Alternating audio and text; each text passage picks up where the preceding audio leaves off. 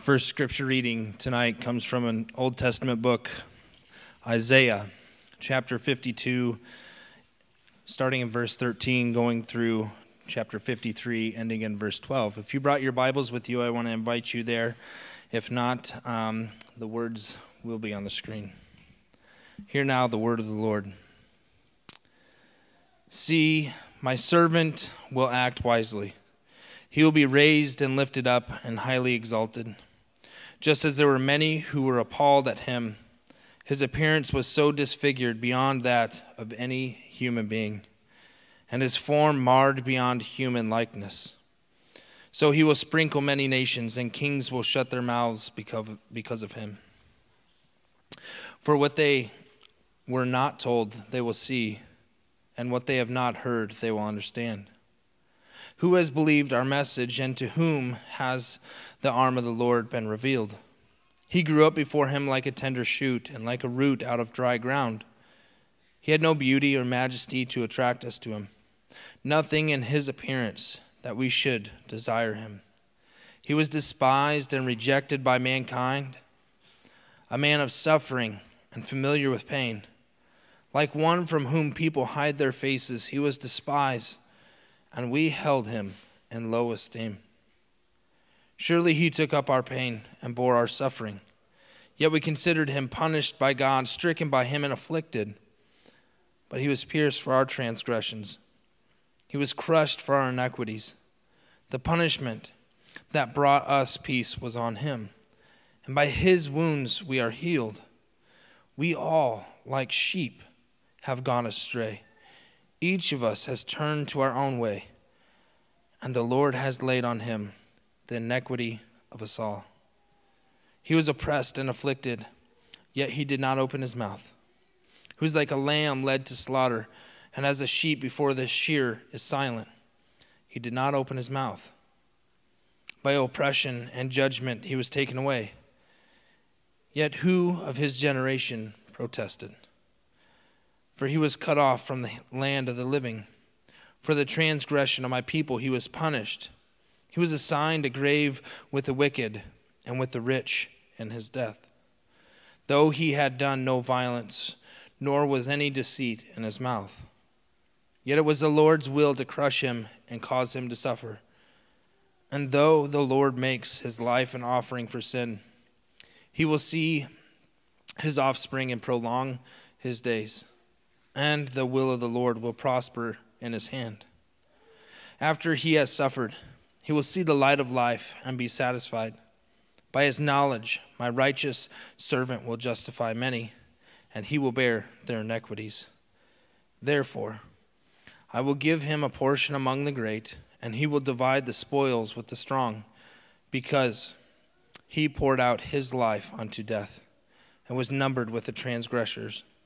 For he bore the sin of many and made intercession for the transgressors. Our next scripture reading will be in Genesis.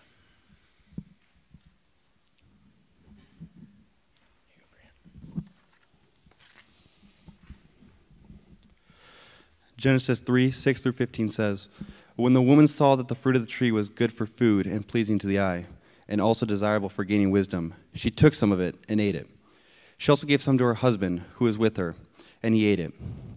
Then the eyes of both of them were opened, and they realized they were naked.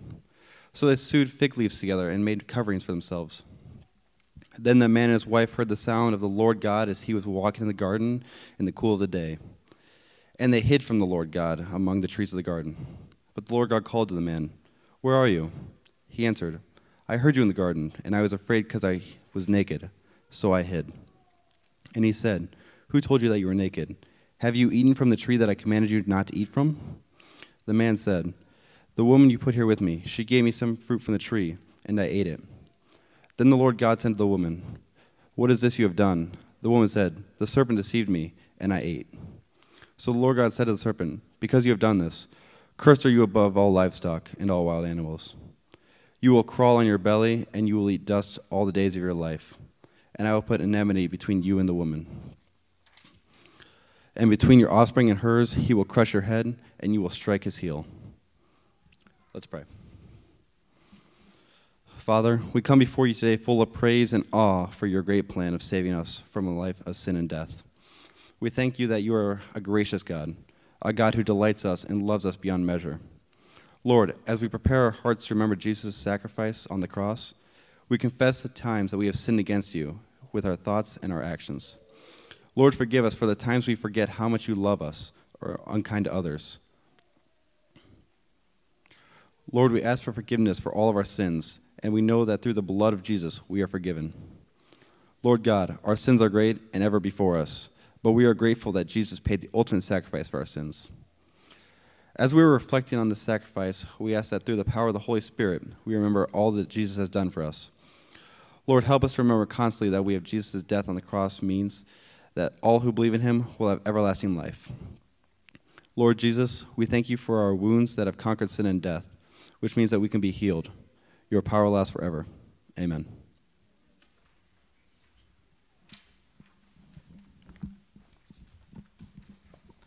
Well, good evening. If you've been with us before, you will have noticed that tonight looks a little different from our standard worship services and, and how we worship on most of our Sundays. And know that that's not by accident, that's purposeful. Because tonight we stand in a long historic line of believers from all across the world for nearly 2,000 years, celebrating and remembering the crucifixion of our Lord. And so things tonight will, will be heavy. There'll be moments of, of, uncomfort, um, of being uncomfortable. There'll be moments of, of silence. And I'm going to ask that we would uh, remain in that. And I also ask that you uh, promise me that you will either come back here on Sunday or you will go somewhere else on Sunday uh, where you'll get the rest of the message because uh, we're going to end tonight on a bit of an, an intentional cliffhanger. Because tonight we focus in on one aspect of the gospel story, the part that must come before the celebration of Resurrection Sunday. And believe me, I understand uh, that this topic is uncomfortable. I understand that leaving the church in silence later will be uncomfortable. I recognize that being asked to spend an entire evening together in worship, reflecting on our brokenness and our sinfulness and on our humanity, uh, is not something that the rest of the culture is doing probably on a Friday evening. But tonight I'm going to ask you to be okay with the uncomfortable, to be willing to sit in the silence and not give in to your need to break it. Allow your mind to be active and imaginative, not about the things that normally demand your attention, but about the true story that weaves together the fabric of all of our lives. Tonight, let your heart be stilled and your mind be focused on one thing and one thing alone the crucifixion of the King of Kings and the Lord of Lords. See, from the very beginning, we were created to be with God in perfect unity and perfect harmony in a state of sinless joy as we lived under the divine care and protection of the one who created it all. But those first humans took the choice that was presented to them by a loving God and instead were tempted to act as God themselves, something that they were never intended to do. And so, because He is holy in His holiness and His love, God could no longer keep humans in the garden, and so He banished them. They were separated from their Creator. And yet, from the time of the very first sin, God was already working together His plan for its defeat. Grant read for us a moment ago the decree that the Lord gave to Satan that an offspring of the woman would crush his head, even as it struck his heel. Now, before you jump to judgment of Adam and Eve, uh, we would do well to remind ourselves that we are just as sinful as they are, that we have all sinned and fallen short of the glory of God, and that the wages of sin is death, that what is due to us uh, for our sin is death. And so Adam and Eve are cast out of the garden and into an existence marked by separation and desperation and wandering and confusion and death. And the human story continues that way for a long time. The people of God go through a number of periods in their history in which they are faithful to God, and then other times in which they turn away from God and worship other gods or worship created things instead of God, and they face the negative consequences of those actions over and over as they continue to make the same mistakes generation after generation. They have a They have God as a never ending source of, of refuge, of sustenance and provision, and they are called to worship Him above all else, for He alone is worthy. And instead, they look to creations of their own hands, and human leaders, and wealth, and sex, and power, and influence to satisfy them and to give their lives purpose. Now, who does that sound like? And they face a split in their empire over divisions. And then both of those parties end up being conquered and exiled by a foreign empire. And then that empire is conquered, and the exiles are sent home. And then over and over, the empire that has enslaved God's people gets overthrown by a new one. And they are found in this consistent cycle of sinfulness, of turning away from God and being oppressed by foreign empires as a result of their faithlessness until we find that God steps into the story in the form of his son, Jesus Christ, fully God and fully man. And after he had done his public ministry for three years, he finds himself heading towards Jerusalem in what would be the last week of his life with his disciples. And he predicts for them, he foreshadows for them his death for a third time. It says in Luke chapter 18 Jesus took the twelve aside and told them, We are going up to Jerusalem, and everything that is written by the prophets about the Son of Man will be fulfilled. He will be delivered over to the Gentiles. They will mock him, insult him, and spit on him. They will flog him and kill him, and on the third day he will rise again. The disciples did not understand any of this. Its meaning was hidden from them, and they did not know what he was talking about his followers, Jesus' disciples, they were unable to see that the hour of the final sacrifice for humanity had come and was walking and breathing and living and talking among them. The prophets, the people that God had chosen to speak through for thousands of years, had pointed, even unknowingly, towards a final future day when the debt for sins, for the, when the debt for the sins of all humanity would be paid. See, in the times of the old covenant, in the, in the pre Jesus days, an animal would be sacrificed in the place of a human to bear the penalty of their sin instead of them in the eyes of God because God is perfect and holy, and there can be no relationship between Him and His people if they are defiled by sin. So, the essence of their faith before Jesus came to earth was to do rituals and sacrifices and whatever it took that they might be considered holy and righteous and clean so that they could draw near to God. And because He is holy and just, a payment has always been required for sin. And from the very beginning, all the way at the first sin in Genesis chapter 3, God's plan was not for his people's faithlessness to lead them into eternal condemnation, for he is a good father. And so from the very beginning, there was a plan for redemption. God's fingerprints can be seen all over the Old Testament as he speaks through the prophets, testifying to a future day, to a fateful day, the one that we have come here today to remember. It says in Psalm 41, 6 through 9, that Jesus' betrayal is predicted. It says, When one of them comes to see me, he speaks falsely. While his heart gathers slander, then he goes out and spreads it around. All my enemies whisper together against me. They imagine the worst for me, saying, A vile disease has afflicted him. He will never get up from the place where he lies. Even my close friend, someone I trusted, one who shared my bread, has turned against me. And then, as Pastor Andrew read a moment ago, the Messiah would come. It was prophesied that he would bear our iniquities, that he would be pierced and crushed for our sins, that it would be God's desire that he would be crushed as an offering, as an atonement, as payment for your sins and mine. And then finally in Psalm 22, it speaks of what was to come for this man who had traveled among the lands of the ancient Near East for the three years, preaching the arrival of the kingdom of God and the repentance for the forgiveness of sins. Dogs surround me, a pack of villains encircles me. They place, they pierce my hands and my feet. All my bones are on display. People stare and gloat over me. They divide my clothes among them and cast lots for my garment. as the disciples walked toward Jerusalem with Jesus, they could not see. It was hidden from them that that fateful hour that was prophesied from the times of old had already arrived.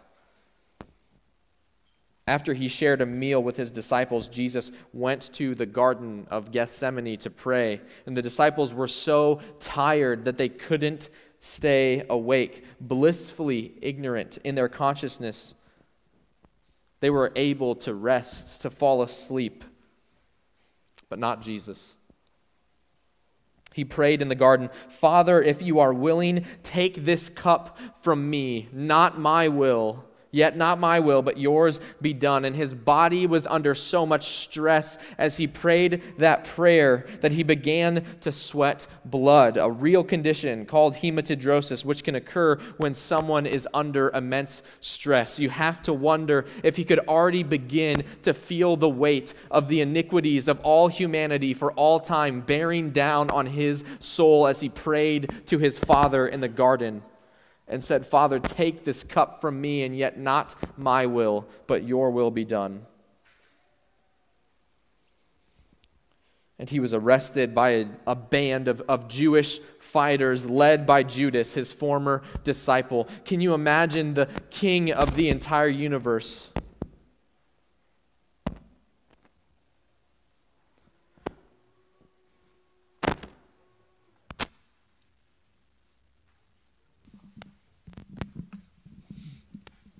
Can you imagine the king of the whole universe, the one with more power than the world itself, being led forward, his hands bound before him to a trial officiated by men that were created in his image?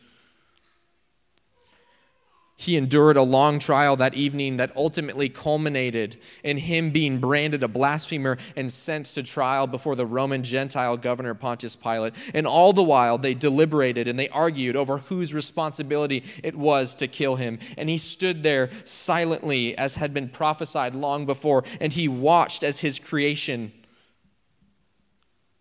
the one that he was invoked in bringing into existence, yelled, screamed, and mocked and spit and called for his blood. And finally, Pilate said, I cannot find any fault in him. Do you want me to release him to you? See, the Jews had this tradition with the Roman government that on a holy day, they would be allowed to, re- to request that one of their people would be released from prison and given back to them. And Pilate, finding no fault in Jesus, said, Would you like Jesus to be released to you? Because I can see that he is innocent. And the people cry, No, give us Barabbas. A terrorist, a murderer, a rebel, a thug. His chains are undone and he walks down the platform, probably to all of his thug friends. And do you think for just a moment he turned back to Jesus to thank him for being the one that was crucified instead of him? I don't believe that he did. Barabbas was a bad guy, but at least when he ignored Jesus, he didn't know the gospel. So, what excuse do I have? What excuse do we have? And the crowd, probably many of the same people who rejoiced and shouted Hosanna as Jesus rode into Jerusalem a few days before on the back of a donkey, the people who praised him, who shouted glory to his name, many of those very same people began to shout, Crucify him, kill him. And I'm sure deep down, the Pharisees, the religious leaders, were thinking, Finally, he won't be able to expose our sins, our hypocrisy to the people any longer. We can go back to being religious, moral, upstanding looking people that we are, feeling good about ourselves because we're educated and we go to church. So the perfect, sinless Jesus is condemned and led out by a group of Roman soldiers to a whipping post. Surrounded by hundreds of Roman soldiers calling for his blood, Jesus is stripped of his clothes and tied to the post. And it was common in that day, before someone was crucified, that they should be whipped. They were brought out and they were tied to a stump and they were whipped by something called a scourge. It had multiple strands of leather, and each strand had multiple knots in it, and tied within those knots were pieces of broken pottery and metal and the bones of animals. And it was designed so that every time they cracked the whip on their back, that some of the skin would come off with it.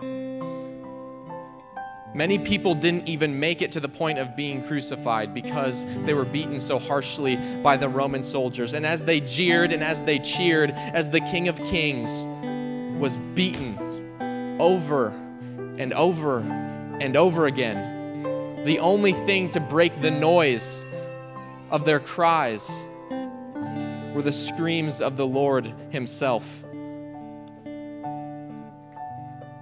Then the per- soldiers proceeded to mock him. They took him off of the stump and they put a crown of thorns on his head. Not small thorns, not rosebud thorns, real big, long hawthorn type thorns. And they put it on his head and they beat it into his scalp. And then they took a purple robe, the color of royalty, and they put it on his back. And they took that same stick and they gave it to him as a scepter. And they kneeled down at the feet of the king of the universe and they mocked him and they said, All hail, King of the Jews. Then they, they took his scepter from him and they hit him with it. And they beat him over and over and over. Then they took the, the purple robe, the one that had undoubtedly already begun to dry into the scabs of his back, and they ripped it off of him.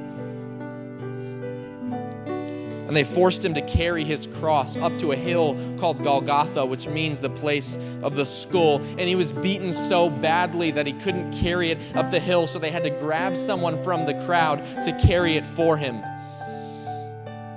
And when they reached the top of the hill, they put nails through his wrists, not through his palms, because under the weight of his own body, the, the nails wouldn't be able to hold him up. It would rip through his hand. And so they put it between the two bones in the wrist. And then they did the same through his crossed feet. And they nailed him to a sinful piece of wood and they raised him up. And with the open wounds on his back, Jesus Christ was forced to push himself up to exhale because in crucifixion, the joints of the person being crucified break under the weight of their body and would begin to press in on the chest, forcing a constant state of inhalation as their lungs began to fill with fluid. And so, over and over and over again, he would have to push himself up through the nails in his own arms to breathe out. And once the crucified person's strength ran out, they died of suffocation because the weight of their own body bearing in on their chest would render them unable to breathe and supply their organs with oxygen. The Son of God, under that torment, cried out from the cross, Father, forgive them, for they don't know what they're doing. The truth is that he could say the same about you, and he could say the same about me.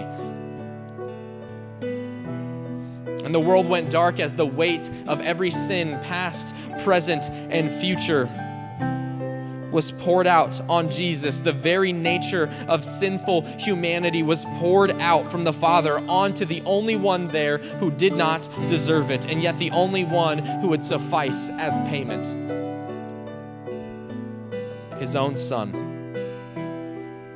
it says in 2 Corinthians 5:21 that God made him who had no sin to be sin for us so that in him we might become the righteousness of God. He became your sin and my sin in that his perfect and holy nature for the very first time experienced the separation that is due under the penalty of sin. And he took the wage of sin, that is death, and he experienced death in a way that no one else ever will as he took the full weight of humanity's sin for all eternity onto his own soul. The spiritual death that Jesus died on the cross the weight of sin for all humanity, the penalty of death that was due to me and due to you because of your sin. That death within his spirit was far worse than what the Romans could ever do to his body. And as he endured that punishment that was mine from the Father, he said, Lama, Lama, my God, my God, why have you forsaken me? Lama sabachthani. The separation, the loneliness, the rejection, the guilt, the condemnation that were rightfully mine became his that day. And the ground shook, and the sky was black. And the curtain temple was torn in two, and the perfect, sinless, holy Jesus Christ said, It is finished. And he breathed his last because of us. It says in 1 Corinthians chapter 1 verse 18 that the message of the cross is foolishness to those who are perishing, but to us who are being saved, it is the power of God. If you hear the story of what Jesus of Nazareth endured on the cross, and you think to yourself, there's no way that I'm bad enough. There's no way that I'm sinful enough. There's no way that I'm broken enough that somebody needs to die for me. If that's you believing that here today, then I'm here to tell you that you're perishing. That the message of, God, of the gospel to people who don't believe that they needed that death, those people are fools if I'm a decent person and if I'm good enough to get into heaven on my own, if the God of the universe looks at me and says, hey, at least you're not as bad as the person sitting next to you, then the most famous death in the human history means nothing. It's only when you realize that it's your sin that put him there, that it's your sin that was poured out on him. It's your face that God saw, the Father saw as he turned his back on his own son and allowed him to be brutally murdered. It's only when you see that you're just as guilty of his death as Barabbas and Pilate and the Pharisees that you'll finally be able to step into the power of God and the salvation that's offered to you in Jesus Christ. It was your sin and it was my sin that put him there. So, what are you going to do about it? Are you going to keep telling yourself that you're basically good and that this is all just some ancient story? Or are you going to continually step into the grace and power of God by admitting that you are guilty and that His blood was shed for you? What are you going to do about Jesus? I'm going to invite you forward this evening with the weight of the crucifixion on your heart and invite you to, to take a, a piece of wood. This isn't some holy wood. We didn't, we didn't bless this wood, but we're praying now that this wood would bless you, that as you go throughout this weekend, that you would carry this with you and be reminded that it was your sin and it was my sin that put him on the cross, and yet he died in our place for the great love and the joy set before him. We're going to invite you to come forward to, to spend however much time at the altar as you need to take a piece of the cross with you to reflect on what you're going to do about Jesus. And then when you return to your seats, we'll close with a brief liturgy and exit in silence as we reflect upon Christ and await the celebration of his resurrection.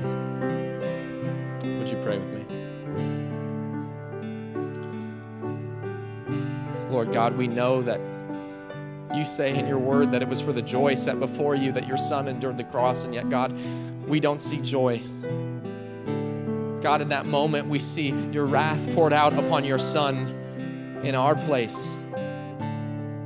God, we see a whip going into his back. God, we see him being mocked and beaten by his own creation. Lord, we see him being led to Calvary to suffer the death that we deserved. And so, God of the universe, would you please remind us? Would you please show us our sin? Would you please demonstrate for us the love that you poured out on us? That while we were yet sinners, Christ died for us would we be reminded that all of this, that all of this life, Lord, it hinges upon that moment in which your son, hanging on a torture tool, breathed his last and said, It is finished.